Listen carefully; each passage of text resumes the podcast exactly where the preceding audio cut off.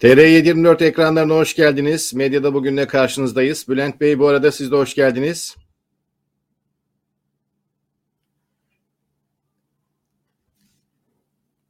Ben Arkadaşlar beni herhalde al, al, alışamadılar beni ekrandan aldılar.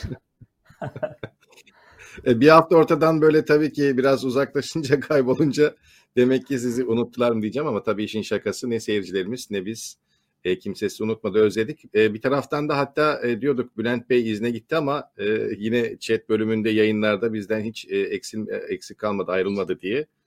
E, tekrar hoş geldiniz. Valla ben bir gaz, gazeteci olarak merakımdan sizi takip ettim. Yani e, izleyicilerimiz bunu bir reklam olarak algılamayacaklarsa gerçekten pek çok gazetecinin takip ettiğini biliyorum bu programı. Evet, biz de onu e, hem yayınlarda hem e, yorumlarda takip edildiğini görebiliyoruz. Bu da güzel, sevindirici bir gelişme. Biz de buna layık olmaya çalışalım inşallah. Evet Bülent Bey, e, siz yokken neler yaşandı? Tabii e, belki bunları tekrar girmeye bir haftanın özetini yapmaya gerek yok ama Cuma günü yayınımızı, son yayınımızı yaptıktan sonra tabii ki en önemli gelişmelerden bir tanesi belki Türkiye ve dünya gündeminin de yakından takip ettiği konu İsrail-Gazze arasındaki yine o sıcak gelişmelerdi. Birazdan bunların e, yine detaylarına yer vereceğiz. Siyasette ilginç gelişmeler yaşandı. Erdoğan'ın Rusya görüşmesi vardı. Putin'le görüşmesinde neler konuşuldu? Bütün bunları masaya yatıracağız birazdan. Şöyle e, her zaman yaptığımız gibi yapalım. TR724 internet sayfasından birkaç haber paylaşalım. Çünkü bu başlıklardan sonra göreceğimiz diğer başlıkların bir kısmını zaten ilerleyen dakikalarda hem sosyal medya hem de gazete küpürleri olarak zaten izleyicilerimizin karşısına getireceğiz. TR724'te ilk haber Rekabet Kurulu'ndan ikinci el araç sitelerine soruşturma şeklinde. Rekabet Kurulu ikinci el araç alım satımında faaliyet gösteren Arabam.com, Baba Cars Turkey, Araba Sepeti ve Letgo Otomobil e, Letgo Mobil internet hakkında soruşturma açtı.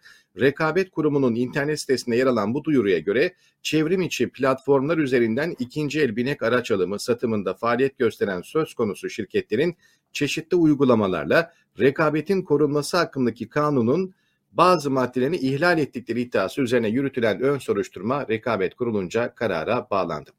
Evet e, bu konuyla ilgili detayları yine bu haberde bulabilir bizi izleyenlerimiz. Turizm Bakanı Ersoy'un 5 yıldızlı otel projesine büyük teşvik haberini görüyoruz. Bu da e, Turizm Bakanı Mehmet Nuri Ersoy'un sahibi olduğu Voyak Turizm şirketinin Antalya Serik ilçesindeki projesinin yatırım teşvik listesine girmesiyle ilgili bir haber. Çiftçiler bankalara teslim oldu 1.3 milyon tarım arazisi rehin alındı gibi başlıklar var. Diğer başlıkları birazdan aktaracağız. Mehmet Ali Çelebi var, diğer konular var. E, oldukça önemli gelişmeler var demiştik e, hafta sonu yaşanan. Bütün bunları birazdan yer vereceğimiz için hemen birkaç köşe yazısını da paylaşalım sonra gündemimize geçelim. Ekrem Dumanlı'nın Orada bir yazısının başlığı... haber var. Evet.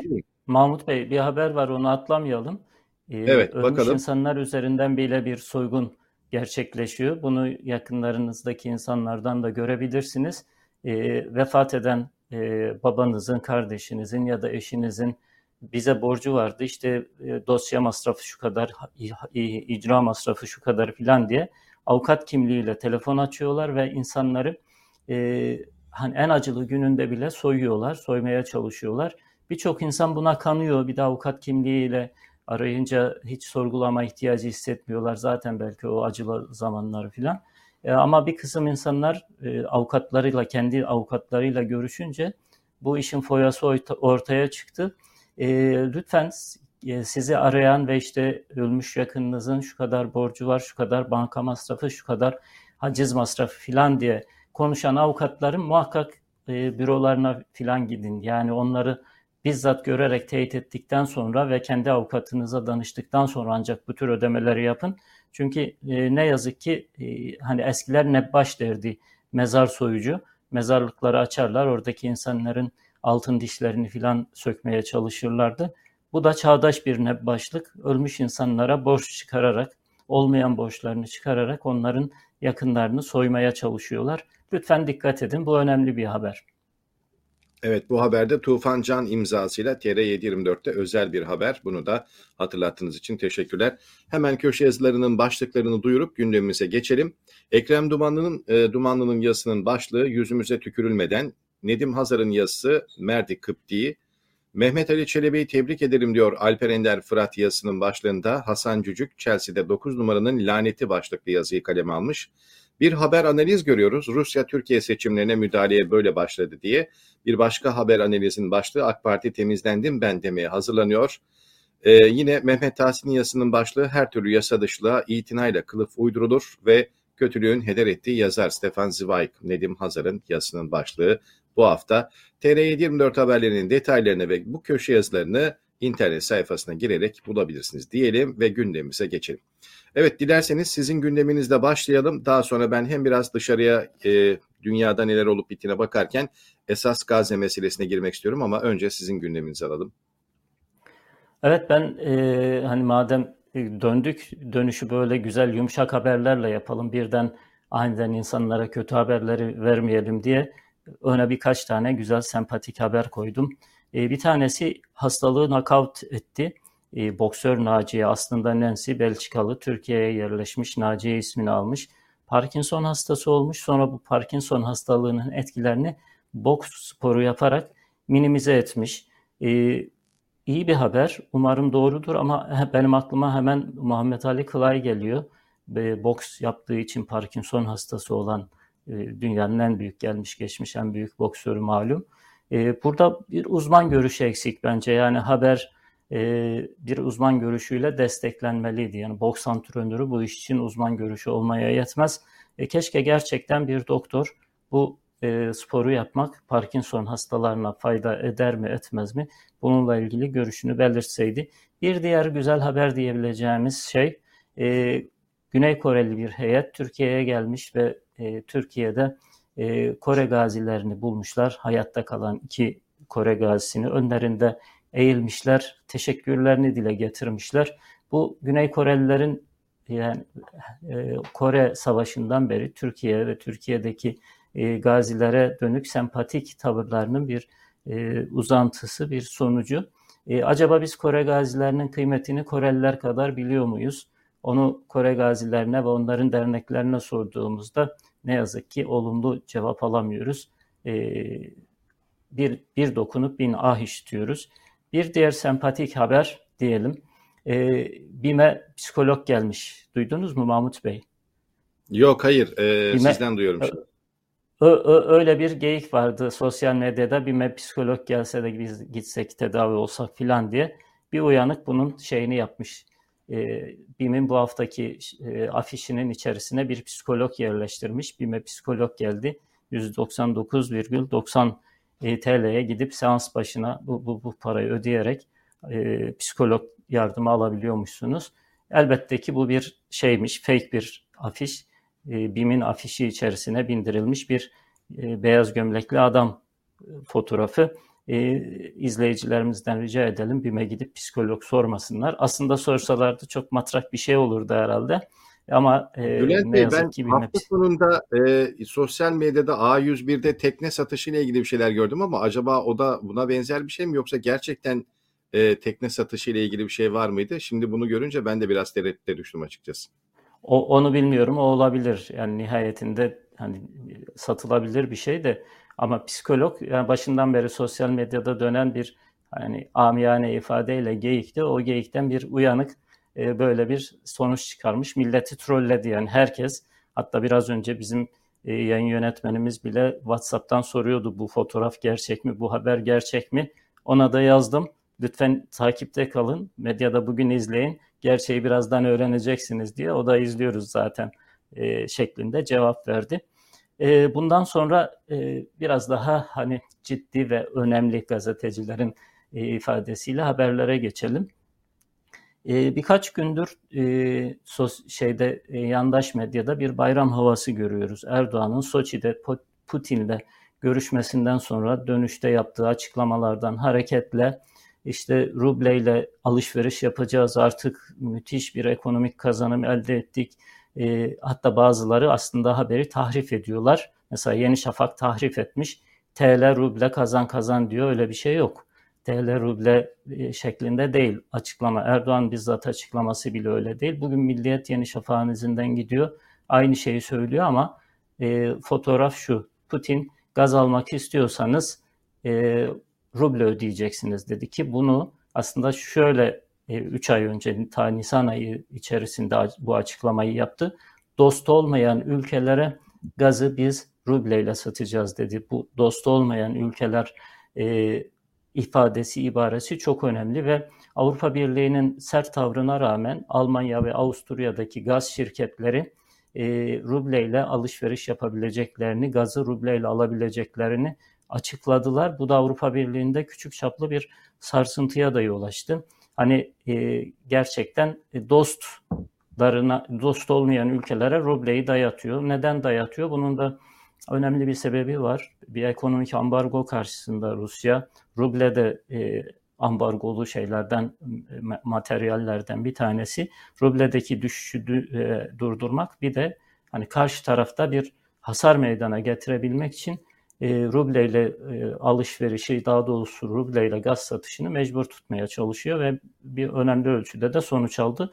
Rubledeki düşüşü de durdurdu. Fakat hani Türkiye buradan ne kazanacak? Şimdi bunu konuşmak gerekiyor ve bu yeni bir hikayede değil. Biraz önce arkadaşlar gösterdiler. Tekrar getirsinler. 2016 tarihli bir makaleyi aldım ben. Bu makale Mahfiye Eğilmez'in makalesi. 5-6 yıldır, 7 yıldır Türkiye bunu zaten konuşuyor. Daha doğrusu ne zaman bir döviz şoku yaşansa, ne zaman bir dolarizasyon yaşansa hemen Erdoğan ve Erdoğan'ın e, yardımcıları ya da işte sözcüleri e, ya da yandaş medya işte doların tahtını sarsacağız, e, milli paralarla alışveriş yapacağız hikayesini anlatıyorlar, masalını anlatıyorlar. Mahfiye İlmez 2016'da bu yazıyı kaleme almıştı. Ben de dikkatli okumuştum. Şimdi izleyicilerimizin dikkatine tekrar sunuyorum. O gün Mahvi Elmez şunu söylüyordu. Türkiye ile Rusya arasında bir büyük dış ticaret açığı var. Türkiye 6 milyar dolarlık mal satıyor. E, Rusya'dan e, 25 milyar dolarlık mal alıyor. Bu aradaki büyük açığı Türkiye kapatması mümkün değil. Yani e, milli paralarla alışveriş yapabilmek ancak birbirine denk ticaret yapıyorsanız ve sizin paranız da çok değerliyse, kıymetliyse, istikrarlıysa e, milli paranız bir işe yarıyor. Ama bu kadar büyük bir dış ticaret açığının olduğu ülkeyle milli paralarla ticaret yapmak mümkün değil. Ki o gün 6 milyara 25 milyar dolarmış. Bugün 6 milyara 44 milyar dolar. Yani 6 milyarlık satıyoruz, 44 milyar dolarlık alıyoruz. E, açık gittikçe büyümüş. Şimdi biz rubleyle gaz alabilmek için e, ne yapmamız gerekiyor? Uğur, Uğur Gürses onu sormuş biz TL ile gidip TL ödeyip ruble alabilecek miyiz? Sonra o ruble ile gaz borcumuzu ödeyebilecek miyiz? Böyle bir şey mümkün değil. Neden? E çünkü Rusya bizden aldığı TL'yi ne yapacak? Turşusunu mu kuracak? O TL ile herhangi bir ihtiyacını giderebilir mi? O TL ile herhangi bir ülkeden mal ya da hizmet satın alabilir mi? Kesinlikle hayır. O zaman e, biz bize hem gaz satmış olacak hem ruble satmış olacak ve biz o rubleyi gidip büyük ihtimalle dolarla satın alacağız. Çünkü e, Rusya'nın işine ancak dolar yarar. TL'nin onun işine yaraması mümkün değil. Olayın teknik boyutu bu. İşte Kerim Rota Gelecek Partisi'nin e, bürokrat kökenli e, ekonomistlerinden bir tanesi. O da aynı şeyi söylüyor. Ya da Deva Partisi'nin sosyal medya hesaplarından e, benzer açıklamalar yapıldı. Yani buradan Rusya nispi bir rahatlama sağlayabilir ama Türkiye'nin herhangi bir çıkarı, herhangi bir kazancı olması mümkün değil. Bu olayın teknik boyutu. Beni başka bir boyutu ilgilendiriyor. Ee, bir affedersiniz biraz kondisyonsuzum herhalde. Ee, bugün çok çabuk boğazım kurudu. Biliyorsunuz bu, bu haberleri görünce benim aklıma hemen 17-25 Aralık geldi. Hemen İran'la yapılan ticaret geldi. İran ambargosunu delme çabaları geldi. Şimdi burada aslında önümüzde önemli bir fırsat var. Yani Hürriyet gazetesinin manşeti nispeten doğru. Ee, Avrupa Türk, e, Rusya ile ticaret yapmak zorunda, oradan gaz almak zorunda ve oraya bir şeyler satmak istiyor. Bunun için Türkiye'nin o ambargoyu delice hareketlerine de biraz göz yumuyorlar ve Türkiye üzerinden bu ticareti yapabilirler. Bu bir anlamda e, Türkiye'deki hem tarımsal tarım sektörüne hem sanayi sektörüne bir kapı açabilir, bir fırsat oluşturabilir. Tıpkı İran ambargosu sırasında yaşandığı gibi. İran ambargosunda e, mesele neydi?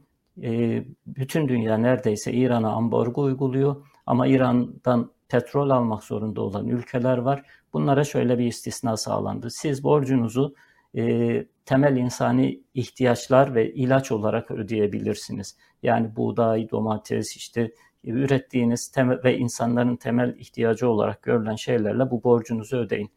E, Erdoğan hükümeti ve Erdoğan'ın etrafındaki e, bir grup insan ne yaptı?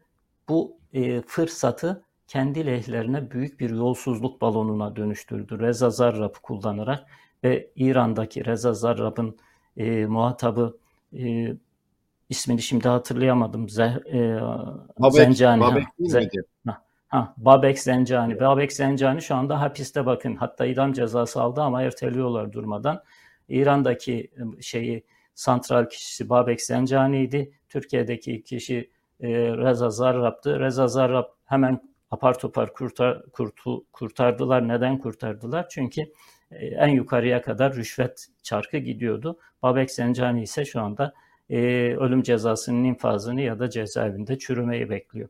E şimdi e, orada aslında İran halkı içinde, Türkiye halkı içinde çok önemli bir fırsat vardı. İran o ambargo içi, e, altında İran halkı ilaca ulaşamıyor, gıda ürünlerine ulaşamıyordu ve büyük bir sefalet yaşanıyordu. E, Türkiye'de satabileceği ilaç var, satabileceği tarımsal ürünler var. Bunlarla o sektörlerine büyük patlama yaptırabilirdi. Ama ne yaptılar? Tam tersine yapılmamış ticareti yapılmış gibi göstererek e, o İran'ın parasını bir şekilde hem ambargoyu delerek uluslararası hukuk karşısında zor duruma düştü Türkiye hem de orada bir rüşvet çarkı oluşturdukları için buğday satacaklarına hiçbir şey satmadan sadece kağıt üzerinde satmış gibi gösterdiler. Hatta hatırlarsanız e, Hakan Atilla'nın e, tapelerinde vardı.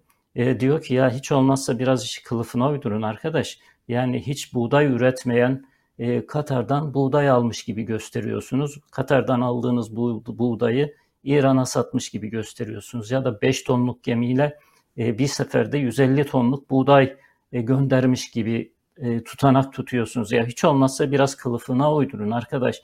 Ama nasıl olsa en yukarıdan en aşağıya kadar e, bu işin e, şirketi kurulmuş, organizasyonu, örgütü kurulmuş olduğu için çok rahatlıkla bunları dinlemediler ve suçüstü yakalandılar. E, normal şartlarda hani Türkiye'de üretilen buğdayı İran'a satsalardı e, Türkiye bugün belki o buğday üreticisinin kan ağlayan halinden e, kurtulmuş olurdu. Çünkü insanlar ihraç edebildikleri bu ürüne üstüne yatırım yaparlardı ve Türkiye'de tarımı belki içine düştüğü bu çukurdan çıkarabilecek çok önemli bir fırsattı İran kapısı. Onu tamamen rüşvet çarkıyla hiçbir mal satmadan neredeyse tamamen kağıt üzerinde satmış gibi göstererek heder ettiler. Benim korkum şu anda Rusya ile de böyle bir e, kurnazlık yapmaları. E, çünkü bunlar alıştılar. Yani yolsuzluk, hırsızlık öyle bir şey ki bir alıştığınızda bu sıcak ve e, kirli paraya bir daha kendinizi kurtaramıyorsunuz. Benim endişem şu anda Rusya e, ambargosu küçük de olsa İran kadar büyük değil e, ama küçük de olsa bir fırsat sunuyor. Değerlendirilirse bu fırsat büyüyebilir ama tekrar bir yolsuzluk ve e, kara para kumpası kurularak e, o bu fırsatı da Türk çiftçisine kullandırmayabilirler, Türk sanayisine kullandırmayabilirler. Zaten Dünya Gazetesi'nin manşeti vardı mesela onu da aldım arkadaşlar gösterebilirler. İmalatta büyük bir e, daralma var. E, şeyler, siparişler düşüyor ve bu büyük bir endişe oluşturuyor. Şimdi imalatta daralma yaşıyorsanız tarım zaten birazdan ekonomi haberleri içerisinde onu konuşacağız. Tarım zaten tarlaları rehine vermiş durumda. O zaman siz Rusya ile bu fırsatı nasıl değerlendireceksiniz? Ben e, umarım öyle olmaz ama korkum, endişem gene İran'da yapıldığı gibi bir rüşvet çarkı kuracaklar ve oradan Erdoğan ve etrafındaki bir grup e, voley vuracak ama gene Türk çiftçisine hiçbir faydası olmayacak. Gene sanayiye, üretime, imalat sektörüne hiçbir faydası olmayacak diye endişe ediyorum. Onun için yeni bir 17-25 Aralık mı geliyor e, diye düşünmekten e, kendimi alamıyorum. Yani o zaman e, siz diyorsunuz ki yakın zamanda böyle hayırsever iş adamları türeyebilir. E, yine Türk bayrakları önlerinde pozlar vererek röportajlar verirler gazetelere, televizyonlara. Belki bir de Türkiye'nin de dış ticaret açığını tabii tırnak içinde kapatan belki adımlar atmış olurlar. Bakalım önümüzdeki günlerde böyle adımlar görecek miyiz? Ben e, biraz Gazze konusuna değineyim mi? Sizi biraz dinlendireyim bu arada. Çok iyi olur. Ee, Gazze'de... Hem önemli bir haber. Evet. Gazze'de neler yaşandı? Gazze'de 3 gün süren saldırılar vardı. Karşılıklı füzeler atıldı. Tabii ki yine en önemli konu burada insan kayıpları, can kayıpları. En az 43 kişinin hayatını kaybettiği belirtiliyor ki bunlardan maalesef e, işin üzücü kısımlarından bir tanesi de 15'i çocuk. Evet, Mısır arabuluculuk yaptı, araya girdi ve ateşkes imzalandı. Dün gece itibariyle yürürlüğe girdi ateşkes Türkiye saatiyle 23.30 gibiydi. İsrail ve Filistin arasındaki ilan edilen ateşkesin yürürlüğe girmesinden sonra Filistin Sağlık Bakanlığı İsrail'in Gazze'de düzenlediği saldırılardaki bilançoyu açıkladı. Bu bilanço 15'i çocuk en az 43 kişinin hayatını kaybettiği şeklinde ama bu rakamlar bazı kaynaklarda değişebiliyor. Çünkü can kaybı ve yaralılar sayısında bazen e, farklılıklar olabiliyor ki mesela işte AFP ajansının geçtiği bir haberdi bu da. E, İsrail ve İslami Cihat olarak geçiyor burada. Filistin olarak değil bazı ajanslarda. Gazze'de 15'i çocuk olmak üzere en az 44 Filistinlinin ölümüne neden olan ve 3 gün süren yoğun çatışmayı sona erdirmeyi umarak Mısır'ın aracılığıyla istikrarsız, şimdilik kırılgan olarak geçiyor genelde ifadeler ajanslarda bir ateşkesi başlattı. Neden kırılgan? Çünkü her an tekrar bozulmasından endişe ediliyor. Evet işte bu konuyla ilgili biraz endişeleri arttıran bir gelişme vardı ki normal şartlarda iki taraf arasında ateşkes ilan edildikten sonra bile Gazze tarafına doğru füzeler fırlatıldı. Ama bunun sebebini İsrail Gazze hedeflerini vurmasının, İsrail ateşkesin başlamasına rağmen bunları vurmasının daha önceki roketlere tepki olduğunu söyledi. Aslında ateşkes itibariyle belki e, adı üstünde ateşin kesilmesi gerekiyor. Karşılıklı saldırıların son bulması gerekiyordu ama e, daha öncekilere yine yönelik bir saldırı, bir tepki olduğu için bunları gönderdiğini iddia etti İsrail. Sonradan baktık yine e, ekranlara gelen görüntüleri AFP'den geçen hep böyle son dakika gelişmeleriyle yeni yeni gelişmelerden haberimiz oldu. Gazze ateşkes İsrail'in anlaşmasına göre yürürlüğe girdi. İslami Cihat da bunu doğruladı. Daha sonra bakalım şimdi pazartesi günü erken saatler itibariyle Mısır'ın aracılık ettiği bu kırılgan ateşkeste ne var? Az önce bahsettiğimiz gibi bu son zamanlardaki en yoğun çatışmalardan birisi ve 15'i çocuk olmak üzere bilanço 44 Filistinlinin hayatını kaybetmesi. Biraz fotoğraflara bakalım dilerseniz. Geride nasıl bir görüntü kaldı? İşte Gazze'ye düşen o e, füzelerden sonra yıkılan evler var. Her zaman olduğu gibi e, korku içinde bekleyen insanlar var. Duvar diplerinde sığınmış ve saldırıların bitmesini bekliyor. Ve alevler içerisinde kalan yine sokaklar ve gösteriler yine işin diğer tarafı. Biraz e, toparlayarak e, son gelişmelerde neler var onlara bakalım. Sonra da Gazze meselesi Türk basınında nasıl yer aldı bunlara bakacağız. Gazze'ye saldıran İsrail 19 İslami cihat şüphelisini tutukladı. Bu arada İsrail e, bu saldırılarda iki İslami cihat yetkilisinin de öldürüldüğü açıklamasını yaptı. Biden'dan bir açıklama geldi. İsrail ve Filistinliler Gazze'de ateşkese uymalı, Amerikan yönetimi sivil ölümlerin soruşturulmasını destekleyecek dedi. Evet bu arada yavaş yavaş o işte dün geceki ateşkes sonrası sabah ilk saatlerde biraz olsun 3 e, günlük o saldırıdan sonra ortalık biraz sakinleşti, sessizleşti. Hatta e, AFP sabahleyin e, girdiği haberlerden bir tanesinde e, yakıt tankerlerinin ya da yakıt e, kamyonlarının Gazze'ye İsrail sınırından tekrar açılması sonrası giriş yapmaya başladığını duyurdu. Yani hayatın yavaş yavaş normalleşmesi ve 3 günlük saldırının izlerinin e, tekrar yavaş yavaş silinmesiyle ilgili çalışmaların başlayacağı anlamına geliyor. Şimdi biraz dediğimiz gibi Türk basınında nasıl yer aldı?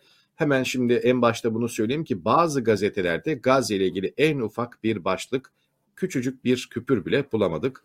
E, ama bulduklarımızı paylaşalım. Kiminde küçüktü, kibrit kutusu kadar, kimi manşetten verdi.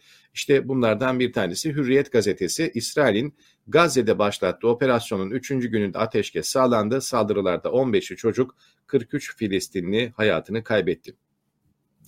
İsrail hedefe ulaştık dedi. Gazze ve giriş çıkışları kapatınca bölgede ilaç kıtlığı başladı. Yakıt olmadığı için elektrik sıkıntısı kapıya dayandı deniyor. Az önce işte en azından güzel bir gelişmeyi söylemiştik. Yakıtla ilgili tankerlerin girmesi sonrası belki bu sıkıntı biraz olsun giderilebilecek. İsrail İslami Cihat'ın askeri kanadının üst düzey yöneticilerinden birinin de öldürüldüğünü duyurdu demiştik. İşte Hürriyet gazetesi de bu kişinin fotoğrafını veriyor burada.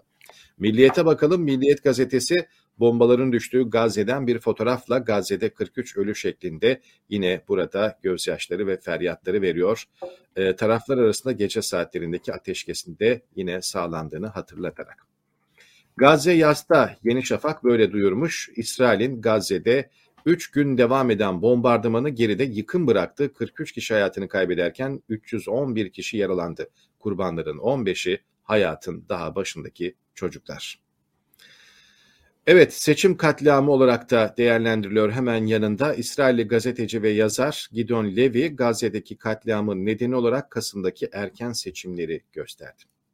Türk basında devam ediyoruz. Akşam gazetesi Gazze kan ağlıyor demiş. Küçük bir küpürle duyurmuş bu haberi. İsrail'in kanlı saldırılarında çocuklar da hayatını kaybetti ee, ve İsrail füzeleriyle hayatını kaybeden çocuklar gözyaşları ve dualarla toprağa verildi deniliyor. Karar gazetesi Gazze'de insanlık enkazı şeklinde bir başlıkta bu haberi duyuruyordu. Bakalım başka neler var? Milli Gazete neredeyse sayfasının tamamını bu konuya ayırmış. Terör devleti İsrail ile normalleşmenin vebali büyük olur. Gelin bu yoldan geri dönün. Filistin özür diliyorum bir izzet meselesidir şeklinde bugünkü manşeti Milli Gazete'nin. Evet, e, yine ilk olarak Türkiye'nin 2016 yılında normalleşme anlaşmasıyla birlikte başlıyor eleştirisi ve Amerika'nın İstanbul'daki protesto mitinginde dünyaya ve Siyonistleri bir kez daha Filistin ümmetin izzet meselesidir diye haykırıldığını söylüyor. Milli Görüş'ün yine bu konuyla ilgili açıklamalarına yer verilmiş. Filistin davası ümmetin davasıdır deniliyor. Haberin devamında dediğimiz gibi tam sayfa bu konuya yer ayrılmış. Posta gazetesi de yine küçük bir küpürle bu haberi duyuran bir gazeteydi. İsrail vuruyor, çocuklar ölüyor şeklindeydi burada. Yine Mısır'ın girişimlerinin ardından dün gece 23.30'dan itibaren iki taraf arasında ateşkes ilan edildi. Evet hep Mısır'ı görüyoruz. Tabii ki izleyenlerimiz de sorabilir. Türkiye neden burada ara bulucu olmadı?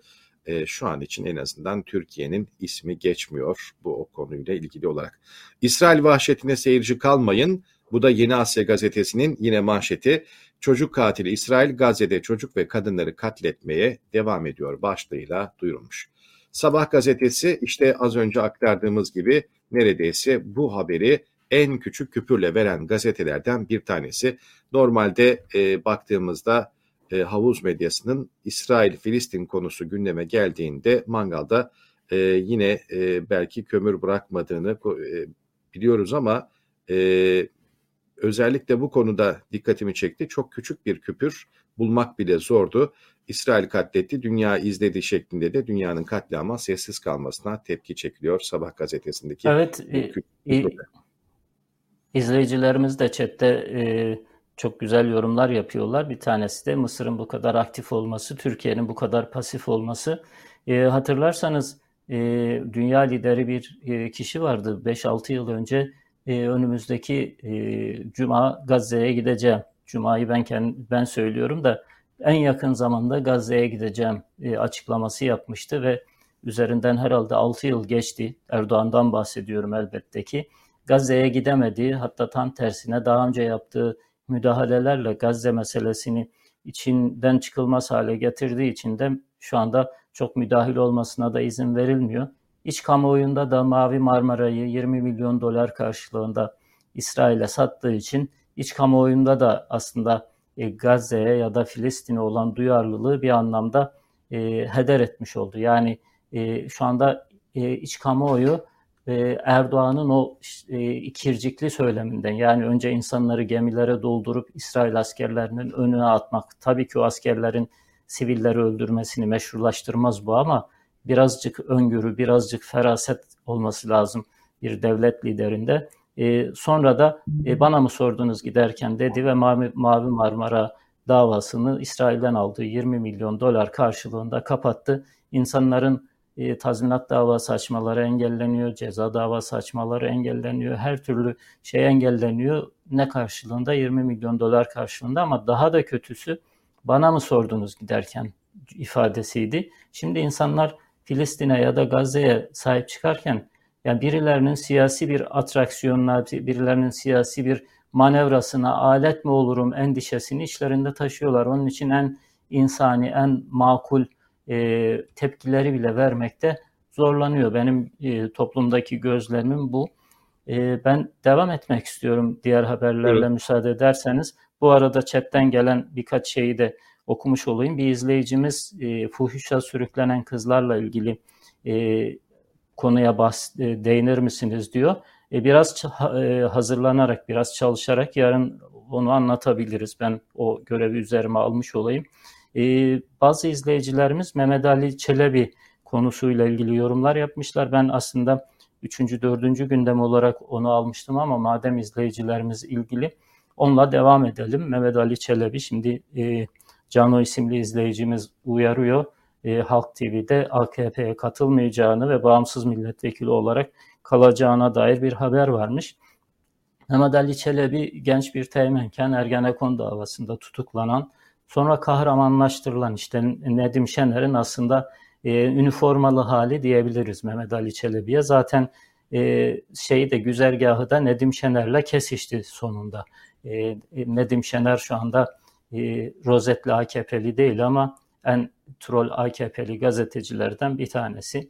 Mehmet Ali Çelebi de e, AKP'ye geçecekti. Geçe, e, yani geçmek için bütün hazırlıklarını yapmıştı ama bilhassa kendi tabanında, kendi e, seçmeninde çünkü bir milletvekili hali o, İzmir milletvekili ve eski arkadaşlarında, eskiden onu savunan insanlarda gördüğü tepkiden dolayı şu anda geri adım atmış durumda. Oysa ki dün sosyal medyada çok e, şeydi e, tam gaz gidiyordu işte. PKK, şey PKK FETÖ hesaplarının kudurması hayra alamet. Demek ki doğru yoldayım filan. Bu bir egemenlik mücadelesidir ve ne yapmak istediğim zamanla anlaşılacaktır filan gibi şeyler söylüyordu. Sonra Erdoğan'a yahşiler çekiyor. İşte Erdoğan olmasaydı hepimiz ölmüştük bitmiştik.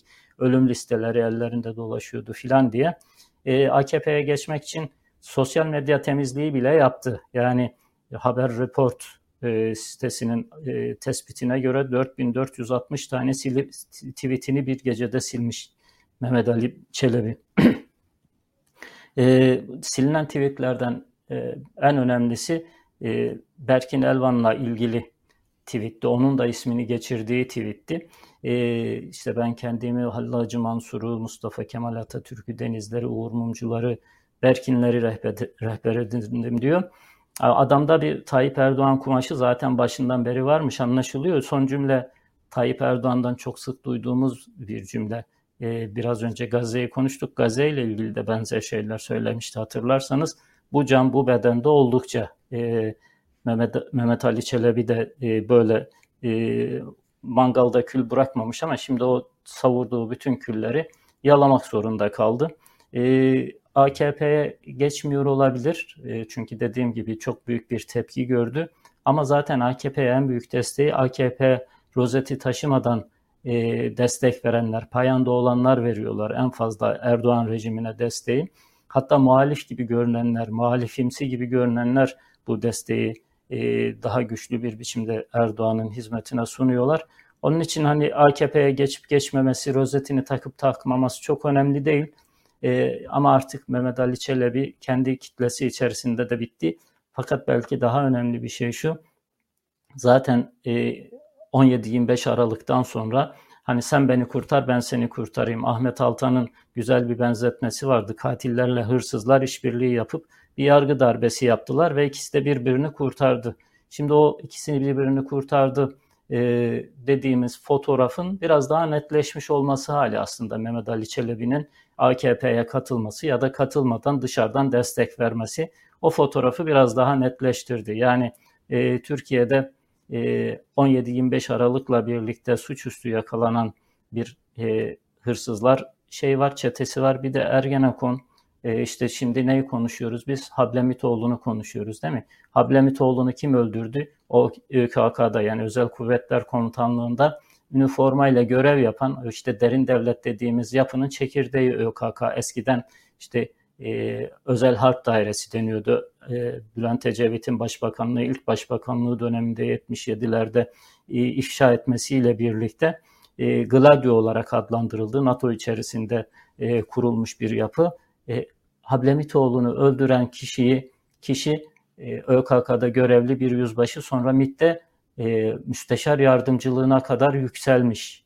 E, talimatı veren kişi Levent Göktaş Erdoğan şey, Ergenekon davasında yargılanan işte MİT müsteşarlığı için adı geçen Erdoğan'ın sarayını e, koruduğuna dair o koruma kalkanında görev aldığına dair e, iddiaların gündeme geldiği bir kişi. Şimdi başka hani 17 bin tane e, şeyde e, Güneydoğu'da e, sokak ortasında infaz edilen, kaybedilen, asit kuyularında yok edilen insanlar var. Onlar e, zaten hani kimse konuşmuyor, kimse onları konuşmaya cesaret etmiyor ama sadece Hablemitoğlu cinayetinin bile üzerine gidilse aslında Türkiye'deki o derin devlet dediğimiz, derin çete dediğimiz, Ergenekon dediğimiz yapıyı çok rahatlıkla e, ortaya çıkarabilirdik, afişe edebilirdik.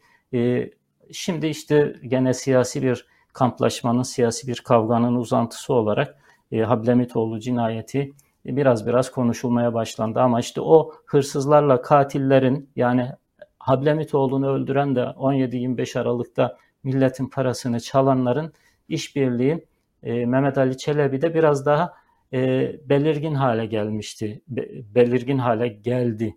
E, bu ister AKP'li olsun, AKP rozetini taksın, ister takmasın. E, bunu artık reddedemezler, bunu artık e, bu şeyi silemezler. Bu algıyı da, bu e, bilgiyi de artık insanların zihninden silemezler.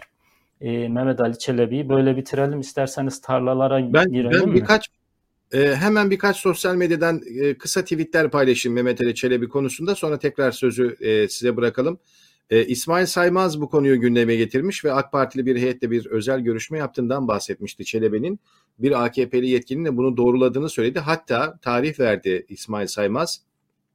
AK Parti'nin kuruluş yıl dönümü olan 14 Ağustos'ta partiye katılabilir dedi. Şimdi az önce siz Berkin Elvan'dan bahsettiniz. AKP'ye geçişi konusunda kendisini eleştirenleri e, FETÖ PKK hesapları olarak değerlendirmişti Mehmet Ali er, e, Çelebi ama bu süreçte toplam 4460 tweet silmiş hemen. 26 Temmuz'da 890 tweetini silmiş. 27 Temmuz'da 303, 29 Temmuz'da 279, 7 Ağustos'a gelince de tam 77 tane tweet silmiş. Yani geçmişini de tweetlerini de temizlemeye çalışıyor Mehmet Ali Çelebi. AK Parti'ye geçici öğrenilen Çelebi eski tweetlerini silmeye başladı derken bunların içinde ilk sildiği tweetlerinde Berkin Elvan hakkındakiler olduğunu görüyoruz. Çünkü az önce siz de Berkin Elvanız e, dediğini e, gösteren bir tweet paylaşmıştınız. E, bir başka şöyle bir yorum vardı. Çelebi'nin AKP'ye katılımı seçimle gitmeme konseptinin bir parçası gibi görünüyor. Ülke seçimlere bir savaş haliyle götürülecekse ve toplum bunun üzerinden manipüle edilip muhalefet buradan bölünecekse AKP'nin Perinçek, Feyzioğlu, Çele gibi gibi tiplere ihtiyacı olacak deniyor. Bu da böyle bir bakış açısı.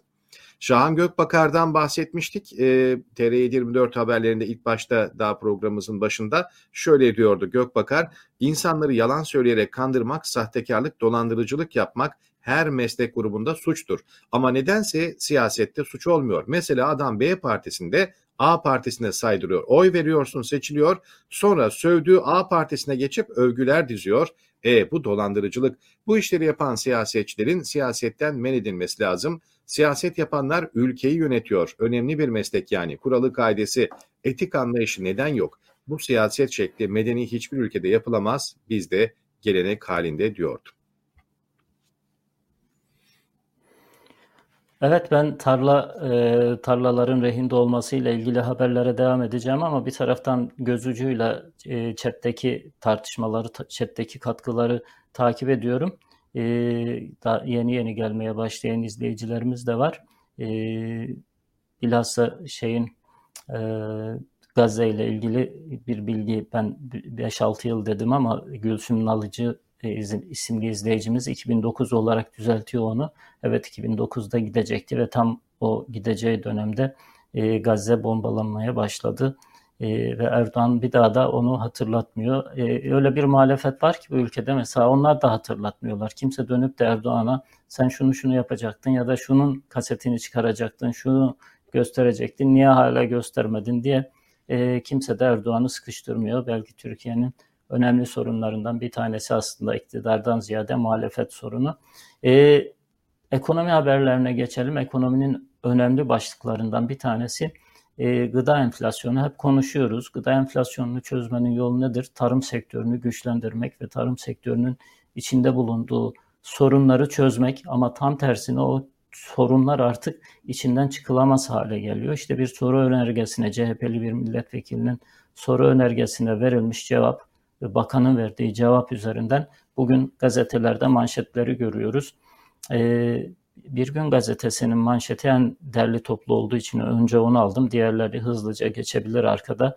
5 ee, yılda bankalarda rehim bırakılan tarım arazisi adedi 1.3 milyon adet tarım arazisi bankalarda şu anda rehim durumda.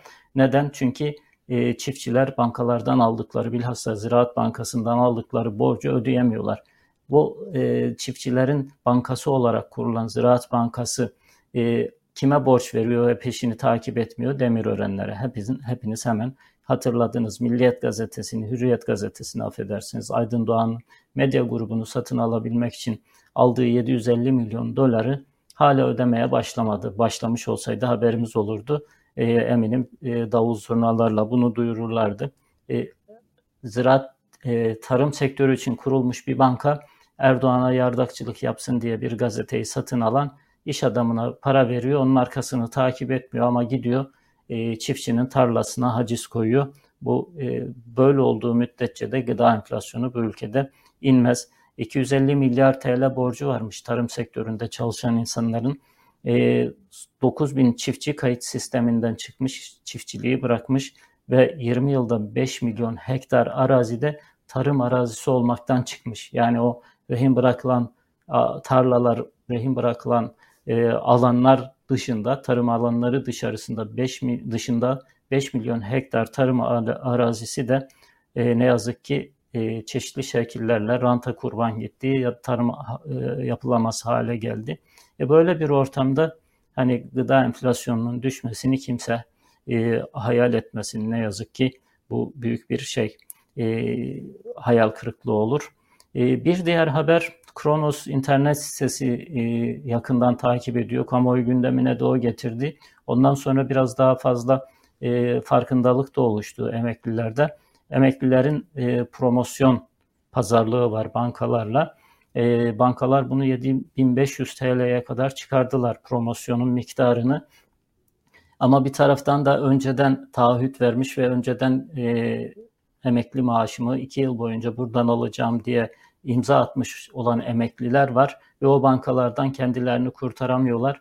E, bu haber onlara e, biraz yol gösteriyor avukatlarıyla ve, ve ya da bazı avukatlara görüşebilirler kendi avukatları yoksa da e, o taahhüt ettikleri e, aldıkları promosyon miktarını bankaya iade ederek taahhütlerini bozabilirler diyor haber. E, insanların çok yakından takip ettiği bir şey artık sinen yağını hesap ediyorlar diyebileceğimiz noktada. Çünkü emekliler gerçekten çok düşük maaşlarla e, hayatlarını geçindirmeye çalışıyorlar, hayatlarını idame etmeye çalışıyorlar. Bu promosyon onlar için e, piyango gibi bir şey olacak. Onun için peşinde koşuyorlar. Hem pazarlık etmeleri güzel hem de e, haklarını yedirmesinler. Eski bankalarında onların e, tehdit ve şantajlarına boyun eğmesinler. Bir diğer ekonomi haberi TÜSİAD Başkanı ile yapılmış bir röportaj var. Sözcü gazetesi yapmış. E, manşet üstü diyebileceğimiz sür manşet de diyebiliriz buna bir haber e, enflasyonla doğru şekilde mücadele edilmiyor. Diğer internet siteleri bunu B planınız var mı e, başlığıyla almışlar. Burada dikkat çeken şey Sözcü gazetesi bu haber okunmasın diye çok acayip çaba sarf etmiş. Yani bir şey hani dişi karakter girmek, bir renkli zeminin üzerine herhangi bir şekilde metin girmek o haberin okunmaması için ekstra bir çaba sarf etmek demektir. Niye böyle yapıyorlar bilmiyorum. Gerçekten acaba bu haber okunsun istemiyorlar mı? Bir diğer Bülent haber Bey, gene... herkesin herkesin öyle ödüllü tasarımcıları yok. Yani gazete e, sayfalarını düzenleme konusunda e, bunu da bilmek lazım. Evet, benim daha önce çalıştığım ve el konulup kapatılan Zaman Gazetesi'nin e, dünya çapında ödüllü e, sanatçıları vardı. Yani artık e, biz o arkadaşlara sanatçı diyorduk. E, sayfa tasarımını yani sizin, bir sizin sanat gözünüz onlara alışık olduğu için tabii e, bunları e, hemen fark etmeniz çok normal. Evet.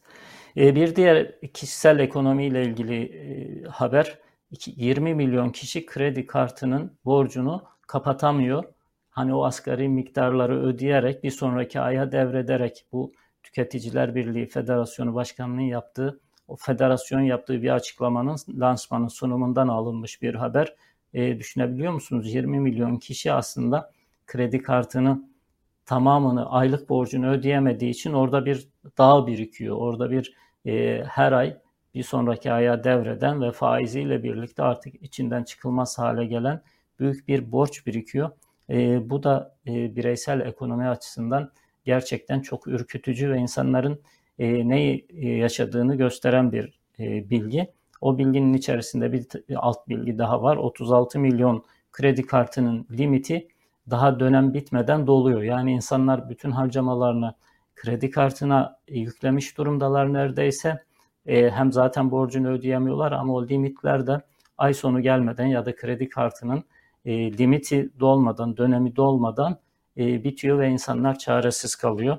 E, bu e, ekonomik krizi e, AKP nasıl çözecek, Erdoğan nasıl, rejimi nasıl çözecek e, buna dair bir umut da yok ne yazık ki. İşte çözmesi gereken bir numaralı kişi Hazine ve Maliye Bakanı Nurettin Nebati e, yaptığı açıklamaları görüyoruz. İşte geçen haftaki en son yaptığı büyük gaf e, %10'la sokağa çıkamayan batılı bir meslektaşına, bir mevkidaşına ve ben yüzde seksenle çok rahatlıkla sokakta, sokakta dolaşıyorum demesiydi. Yani tam Merdi Kıpti şeyi, hikayesi.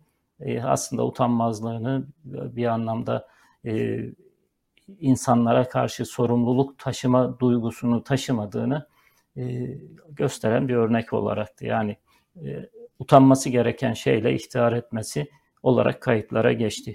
Benden ekonomi haberleri bu kadar. Gene medya ile ilgili, gazetecilerle ilgili başka, başka haberler var. Çok önemli haberler var. Onlarla birazdan devam edeceğim. Sizin gündeminize biraz bakabiliriz. E, o zaman isterseniz ben de hemen gazetecilerle ilgili, medya ile ilgili bir haberi başlatayım. Siz de bununla ilgili en azından devam etmiş olursunuz. Sanıyorum siz de gireceksiniz bu konuya. Cemal Engin Yurt ve Latif Şimşek'e saldırı meselesi.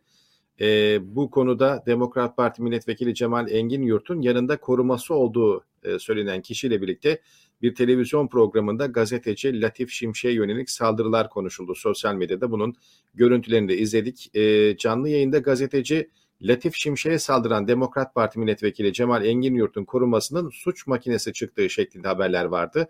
Saldırganın kasten öldürme, kasten yaralama, tehdit, ruhsatsız silah bulundurma ve trafik güvenliğini tehlikeye sokma suçlarından kaydı olduğu öğrenildi deniyor. E bu kadar çok kaydı olan, bu kadar çok kasten öldürme var içinde. Bunların içinde bakın cinayette suçlanan e, bir şey var, durum var. Ama yanında koruma olarak gezdiği söyleniyor. Cemal Engin Yurt, e, Yurt e, bu konuyla ilgili hayatım boyunca hiç benim korumam olmadı. E, kavgaya karışan kişi danışmanımız ziyarete gelen İstanbul'da yaşayan bir arkadaştır diyor. Ama e, bütün bu diğer e, haberlere bakıldığında e, Engin Yurt'un koruması olarak geçti. Daha sonra bu kişinin tutuklandığı haberi geldi ama böyle ilginçlikler yaşandı. Ben biraz konuyu açmış olayım e, ve ondan sonra isterseniz sanıyorum bu konuya değineceksiniz. Size bırakayım bunu. Evet yani sizin dikkat çektiğiniz nokta önemli. Yani bu adam bu kadar suç kaydı varsa niye sokakta dolaşıyor? E, bunların cezasını çekti çıktıysa da bu suç kayıtlarını e, niye bugün gündeme getiriyorsunuz? Olay e, gerçekten vahim bir olay. Yani Türkiye'de medyayı, e, gazeteciliği, televizyon gazeteciliğini getirdikleri noktayı göstermesi açısından çok kötü bir örnek. Yani elbette ki ister e, gazeteci kimliği cebinde taşısın ister taşımasın herhangi bir insanı darp etmek, onu itmek, kalkmak e, çok doğru değil. Yani bunun savunulacak bir tarafı yok. Ama Latif Şimşek de gazeteci değil arkadaşlar. Yani bunu da söylememize izin verin. Ee, bir e, dövüş horozu aslında Latif Şimşek. Zaten Türkiye'de şu anda tartışma programları ya yandaşların, körlerin, sağırların birbirine ağırladığı, işte kadın meselesi konuşuluyor. Full erkek ve hep aynı evet. kadro. İşte Ers. Kürt meselesi yani konuşuluyor. Kürt meselesi yok. konuşuyor. Bir tane Kürt yok ve hep aynı kadro konuşuyor. Ya böyle yandaşların, körlerin, sağırların birbirini ağırladığı bir ortama dönüştü tartışma programları ya da tam bir horoz dövüşü. Ee, böyle tartışacak, birbirine bağıracak insanları her akşam başka bir stüdyoda bir araya getiriyorlar, birbirlerine bağırıyorlar, e, sonra kalkıp gidiyorlar. E, işte geçen akşam biraz bağırışmanın tozu, dozunu kaçırmışlar, yumruklaşmaya kadar gitmişler. Ee, dediğim gibi tasvip edilecek bir şey değil. Herhangi bir kişiye, bu Latif Şimşek bile olsa tasvip, edil, tasvip edilecek bir şey değil ama peki bir de şu var, e, Soma'da başbakan adam tokatladı değil mi? Bir madenciyi, bir mağduru tokatladı. Gazetelerde küpürleri var. Arkadaşlar onları yansı, yansıtsınlar. Ben onları getirdim. Danışmanı da tekmeledi. E, baş, e, baş danışmanı da tekmeledi. Madenciyi tekmeledi. Sokakta e, hakkını arayan, e, acısını dile getiren insana iki tane özel harekat polisinin yere yatırdığı insana gitti e, açıldı ve tekme vurdu. Üstüne üstlük bir de ayağının incindi diye doktor raporu aldı biliyorsunuz. E, Adını da söyleyelim belki anama, hatırlayanlar mutlaka Yusuf vardır ama Yusuf Yerkel. Evet. evet. E, bu ülkede ana muhalefet partisi liderini öldürmeye çalıştılar, linç etmeye çalıştılar. Yani bir şehit cenazesinde hem de ve bindirilmiş kıtalar olduğunu biliyoruz. Bakın şu fotoğrafa bir bakın. Siz şu fotoğrafa tepki göstermediniz. Ee, arkadaşlar şeyi Kemal Kılıçdaroğlu'nun fotoğrafını yansıtabilir miyiz? Evet, yani şu fotoğrafa tepki göstermediniz. Bu, yum, bu, bu yumruğu atan kişi tutuklu yargılanmadı. Şimdi Latif Şimşek'i e, Latif Şimşek'e yumruk atan kişi tutuklandı. Ama ana muhalefet liderine ve onu hani bir eve saklanıp e, sığınıp daha doğrusu orada hayatını kurtarmasaydı büyük ihtimalle Kemal Kılıçdaroğlu ile ilgili çok kötü şeyler olacaktı. Ya bu adamı e, AKP'liler e, şey, neredeyse servis kaldırdılar gidip elini öpmek için. Adam tutuklu yargılanmadı. Siz bu ayıplarla yaşıyorsunuz. Şimdi bugün kalkmış Latif Şimşek'i savunuyorsunuz. Adalet Bakanı bile tweet atıyor Latif Şimşek'i savunan. E, arkadaş bu ülkede Levent Gültekin dövüldü gazeteci, bu ülkede Orhan Uğuroğlu dövüldü gazeteci, bu ülkede e, Gelecek Partisi Genel Başkan Yardımcısı Özdağ dövüldü, öldüresiye e, dövüldü, sesiniz çıkmadı, hiçbir şekilde takipçisi olmadınız. Şimdi ne oldu ki birdenbire e, sizin bir trolünüze e, atılan tokatı, bak onu bir daha söylüyorum, o tokatı kesinlikle tasvip etmem mümkün değil ama bunların böyle demokrasi, basın hürriyeti, Mehdisi filan kesilmeleri e, benim e, midemi midem kaldırmıyor artık bu kadar ikiyüzlülüğü. Evet. Bir başka gazeteci evet. haberi var. Ona geçeyim mi? Sizin evet. bir gündeminiz var mı? Yok yok siz devam edin çünkü ben bir başka konuya geçeceğim. Yani bir koruma değil korunma ile ilgili bir haber vardı. Ee, yine devletin koruyamadığı kişilerden bir bayanın e, hayatını kaybetmesiyle ilgili bir konu vardı. Siz önce isterseniz gazeteci konusunu aktaralım ondan sonra geçeyim ben buna. Evet Aslı Aydın Taşbaş e, tartışması var. Birkaç gündür e, sosyal medyada ve gazetelere bugün yansıdı artık. Ben akşam gazetesinin manşetini aldım. Berke ile anılma paniği diye.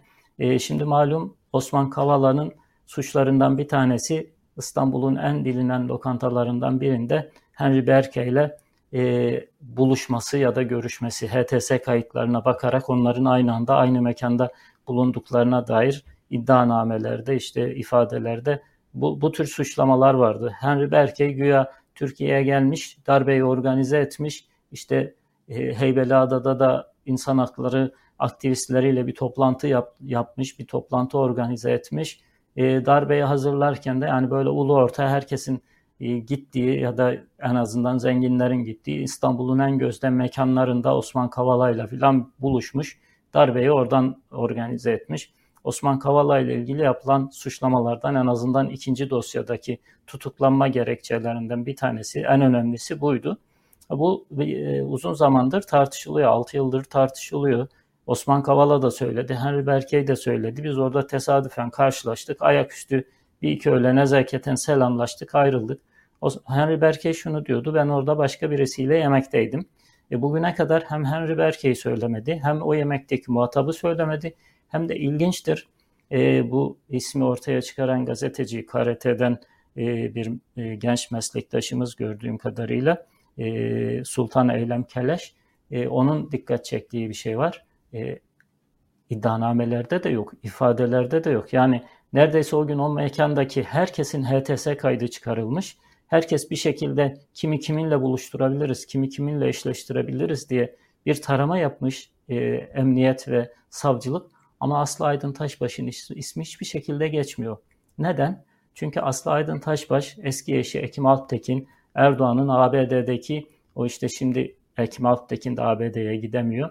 Sezgin Baran Korkmaz'la birlikte e, oradaki bir kısım kirli işlerini organize eden kişiydi Ekim Alptekin. Aslı Aydın Taşbaş da e, onun eşiydi Aslı Aydın Taşbaş. AKP'yi hem Türkiye'deki bir kısım güç odaklarıyla ilişkilerini düzeltmek için bir anlamda AKP'nin yararlandığı bir isimdi. Hem de yurt dışındaki bağlantılarını kullanmaya çalışıyorlardı. Onun için bir elin Aslı Aydın Taşbaş'ı koruduğunu görüyoruz. Yani orada neredeyse garsonların bile HTS kaydı çıkarılmış ama hiçbir şekilde Aslı Aydın Taşbaş'ın adı geçmiyor. İşte iki gün içerisinde bu ortaya çıktı. Orada Henry Berkey'in buluştuğu, yemek yediği kişi Aslı Aydın Taşbaş'mış. Ee, insanlar bunu tartışıyorlar. Mesela Erdal Doğan e, şeyin e, Hrant Dink'in de avukatlarından e, insan hakları aktivisti e, ta, tanıdığımız yani medyada tanınan isimlerden bir tanesi. E, o bu e, Osman Kavala'nın maruz kaldığı linçe dikkat çekerek bu 6 aylık suskunluğu sorguluyordu ve korkunç diyordu. E, mesela Ayşe Hür buna e, cevap verirken de diyor ki hani Henry Berkey'in konuşmaması bir anlamda e, kabul edilebilir. Niye? Çünkü nihayetinde Aslı'yı da okkanın altına atmak istemeyebilir. Ama Aslı'nın en azından çıkıp e, bunu kabul etmesi ya da bunu açıklaması gerekirdi. Osman Kavala'yı kurtarabilmek için gibi tartışmalar devam ediyor. İşin ilginç tarafı Aslı Aydın Taşbaş çok sert bir tepki gösterdi. Yani o onun şeyi e, sosyal medyada paylaştığı açıklamaya bakarsanız kötü niyetli bir operasyonla karşı karşıyayım diyor. Ondan sonra e, yıllardır açıklama yapmayan bir kişi şimdi böyle bir zamanlamayla çıkmış açıklama yapıyor diyor filan. Yani büyük bir panik var. Yani normal şartlarda hani Henry Barkey e, Türkiye'de çok tanınan, Türkiye'ye çok gelip giden Türkiye uzmanlarından bir tanesiydi. Onunla bir e, herkesin gözü önünde yemek yemek suç değil. Ama Türkiye'de adalet ortamı, yargı ortamı öyle bir hale geldi ki bundan bile darbe suçu üretiyorlar. İşte Osman Kavala sırf HTS'si şey verdi diye birlikte Henry Berke ile e, HTS e, kaydı düştü diye e, darbeden yargılanıyor. Ben şöyle örnekler biliyorum. Ya adamın iş yeri bir okulun yanında Adam orada kadrolu çalışıyor.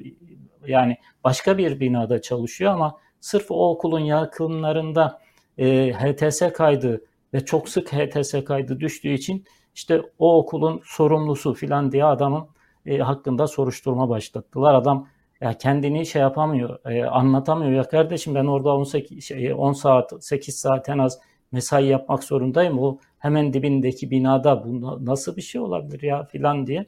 Yani öyle bir şey ki e, bir şekilde bir savcı size darbeci dediğinde ve bunu da bir HTS kaydına bağladığında kendinizi ispat edene kadar e, iş işten geçebilir. Yani 5-6 yıl cezaevinde kalabilirsiniz. E, hani Aslı Aydın Taşbaş'ın da bugünkü endişesi anlaşılabilir ama Aslı Aydın Taşbaş AKP'de bağlantıları güçlü birisi. İlk günden çıkıp ya orada Osman Kavala değil Henry Berkey'in muhatabı bendim. Biz beraber yemek yiyorduk. Osman Kavala'yla ayaküstü karşılaştık diye e, bir düzeltme yapabilirdi. E, bu da e, devam edecek bir tartışma gibi görünüyor. Evet, ben e, isterseniz bir saate yaklaşan bir süremiz olmuş. Birkaç e, başlık paylaşayım ve ondan sonra e, yavaş yavaş gündemi tamamlamış olayım. Sonda bir videomuz var. Eğer vaktimiz kalırsa kısa bir video onu da paylaşırız seyredenlerimize. E, Zübeyde Sarı'nın bir tweet'i vardı. Burada acılı bir annenin feryadı vardı aslında bu videoda. Defalarca şikayette bulunan ve koruma kararı aldıran bir anne devlet kızını koruyamadı. Polise bağlayın dedi müzik dinlettiler. Kurşun 24 saniyede girdi kızımın beynine. Adam 24 saniyede kaçtı. Bana neyin müziğini dinletiyorsun sen şeklinde sosyal medyada çok paylaşılan bir videoydu. Şimdi e, bu konuyla ilgili biraz birkaç yorum var. Bunu da paylaşalım çünkü önemli bir eleştiri. Önceden insanlar 155'i arıyordu. Şimdi 112'yi arıyorlar ama sistem düzeleceğini daha da kötü olduğu eleştirisi var. Arandığında 112 en yakın emniyet karakol bağlanmalı. Telefona bakan kişi tecrübeli olmalı. O bölgeyi bilmeli, arayanı yönlendirmeli. Arayan belki de şifreli konuşmak zorunda olabilir. 911'de bu adamlar bu işi yapıyor demiş Kadir e, Eksel. Ee, yine bir başka hesaptan haklı çok haklı maalesef. Telefonu açınca bir posta anlatıyorsun. Sonra gerekli birime bağlıyor. Ona da anlatıyorsun. Detaylı adres istiyorlar. Ulan önce olay yeri bulunduğunuz konum mu diye sor. Aradığım yerden beni bul. 911 gibi 112'yi geçtik ama 1400 fırın daha ekmek yememiz lazım demiş. Birisi de diyor ki ambulans çağırıyorsun 112 adresi alıyor ayrılmayın diyor. Müzik dinlettikten sonra bağladığı yer adresi tekrar soruyor. Bu arada hasta mefta. İşte eğer bunu polis için güvenlik için arıyorsanız işte o sırada da sırra kadem basmış oluyor. Aradığınızda polise derdinizi anlatana kadar sizi o müzikle bekletirken.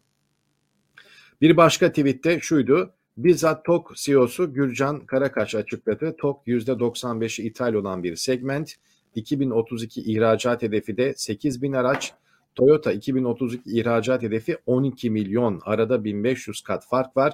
Milletle kafa buluyorlar şeklinde. Evet 2032'de 8 bin araç hedefi var. Daha yıllar var 2032'ye tabii 10 yıl içerisinde 8 bin araç hedefinin oldukça az olduğu söyleniyor. Bu kadar büyük bir yatırımın karşılığını almak için. Çevreyle ilgili ben bir e, hemen hızlıca e, bir haber paylaşmak istiyorum. Bir doğa harikasının daha betonla katledilmesi haberi var. Sinan Aygül paylaştı. Bitlis'in Güroymak ilçesinde bulunan ünlü Budaklı kaplıcası dünyada benzeri olmayan nadir noktalardan biri mandaların kış aylarında sıcak suya girişleriyle ünlü önemli bir turistik destinasyon ve bu manzara artık yok. İşte şimdi manzarayı da görüyoruz burada. E, bütün fotoğrafçılar, belgeselciler, dünya ünlü belki belgesellerde bu fotoğraflar yer alıyordu. Suyun sıcak olmasından başka hiçbir özelliği kalmamış. Kimse sahiplenmiyor. Doğaya düşmanlığı biliyoruz ama bu şehirde dünyada benzeri bulunmayan güzelliklere de ayrı bir düşmanlık var denilmiş ve yeni hali getiriliyor. Ekrana görüyorsunuz etrafı betonla çevrilmiş. E, o az önceki görüntüden eser kalmamış. Sanıyorum bazı insanlar mandalara mı özendi, mandalar giriyor bari biz girelim etrafını betonla çevirelim mi dedi. Bunu bilmiyoruz ama Nemrut kalderasına beton tuvalet rezaletinden sonraki en skandal iş bu diyor. Bu nasıl rezalet eski aslına asla dönemeyecek, kimse gelip fotoğraf çekemeyecek, mandalar kışın sıcak suya giremeyecek mutlu musunuz demiş. Yine burada hem vahitkileri hem de Bitlis valiliğini etiketleyerek. Evet Fotoğraf sanatçıları, belgeselciler, yerli ve yabancı turistler artık bu fotoğraf karelerini göremeyecek. Burada sadece mandalar değil bakın mandalarla birlikte bu fotoğraflarda karelerde çocukları da görüyoruz. O sıcak suyun içinde artık böyle fotoğraflar olmayacak. Sosyal medyada çokça dolaşan birkaç görüntü vardı. Birkaç daha doğrusu haber. Bunlardan bir tanesi Erdoğan'ın Kocaeli'deki konvoyunu bir vatandaş şu sözlerle paylaşıyordu. Arabaları sayabilene ödül var. Gerçekten bu videoyu izlediğinizde arabaları saymakta zorlanıyorsunuz. Ee, bir başka videoda yine çokça dolaşan Instagram'da 253 e, milyon takipçisi olan Kanadalı şarkıcı Justin Bieber Şemdinli'nin Sophie Ömer'in halay videosunu paylaştı. Bu da sosyal medyada çok paylaşılan videolardan bir tanesi ama üzerinde müzik olduğu için biz tabii ki YouTube e, kanunları kuralları gereği yayınlayamıyoruz telif olmaması için. E, isterseniz sizin gündeminizi toparlayalım çünkü ondan sonra benim sadece kısa bir videom kalıyor veda etmek için. E, artık e, bırakalım bir saati geçtik bir saat yedi dakika oldu. E, izleyicilerimizden ben son ha, son, son söz olarak şey söyleyeyim siz e, videonuzu paylaşın. E, lütfen kanalımıza abone olun lütfen beğeni ve paylaşımlarınızla yayınlarımıza destek verin. E, ayrıca da hem çete yazdığınız hem de yorum sayfasına yazdığınız yorumlarla e, bizi e, yönlendirmeye ve bizi cesaretlendirmeye elbette e, devam edin. Biz iyi bir şey yapmaya çalışıyoruz. Siz de görüşlerinizi, yanlışlarımızı, hatalarımızı ya da beğendiğiniz şeyleri bizimle paylaşarak e, bizim e, yolumuzu belirlememizde yardımcı olabilirsiniz. Hepinize teşekkür ediyoruz. Yarın görüşmek üzere. Evet, videomuz e, otoyola para vermemek için kurulan bir sistemle alakalı e, altındaki arabaya bak yaptığına bak şeklinde paylaşılan bir sosyal medyadaki video vardı. Çokça izlendi. Bunu paylaşalım. Bir sistem kurulmuş. Plaka kişilere yaklaştığında kurulan sistemle otomatik olarak kendini e, yukarı çekiyor ya da bir yere saklıyor. E, ama gişelerden geçtikten sonra o kurulan e, e, elektronik mekanizma tekrar plakayı ortaya çıkıyor. Türkiye'de dolandırıcılıkla ilgili yöntemlerin ardı arkası kesilmiyor ama işte bu da otoyola para vermeme dolandırıcılıkla ilgili plaka gizleme yöntemi. Bu videoyla kapatalım. Yarın aynı saatte tekrar birlikte olabilmek dileğiyle. Hoşçakalın. Abi öndeki arabanın plakasına bakın. Adam çığ açmış. Çağ açmış derler pardon. Ücretli yola girince plaka yatıyor. Tamam mı? Bak gişelere girdik. Gişelerde plaka yatık. Vay anasını lan ne adamlar var be.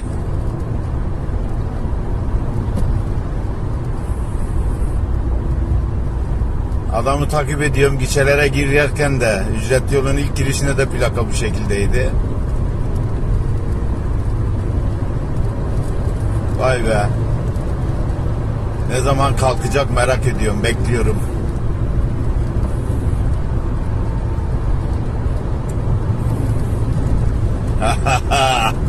Gördünüz mü plakayı kalktı havaya.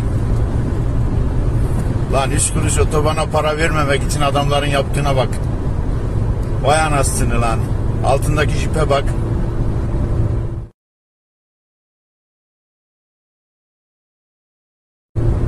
Hesabını yaptığı paraya bakın arkadaşlar.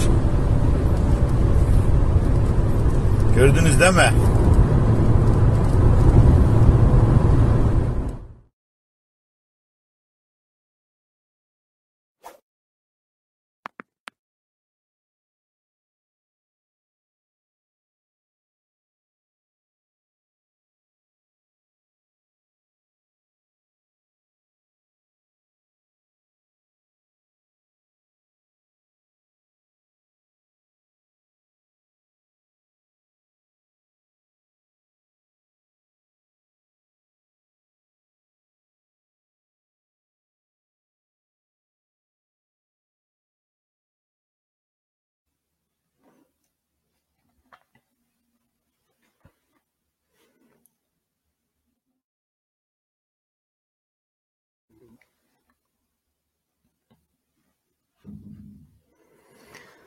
Evet İsmail hadi sana iyi tatiller.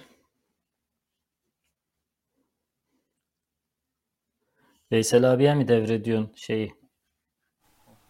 Nöbeti. Yok, yok e, evet şeyi Veysel abiye şimdi kapak yapmasını nasıl yaptığımı onları gösterdim bir taraftan.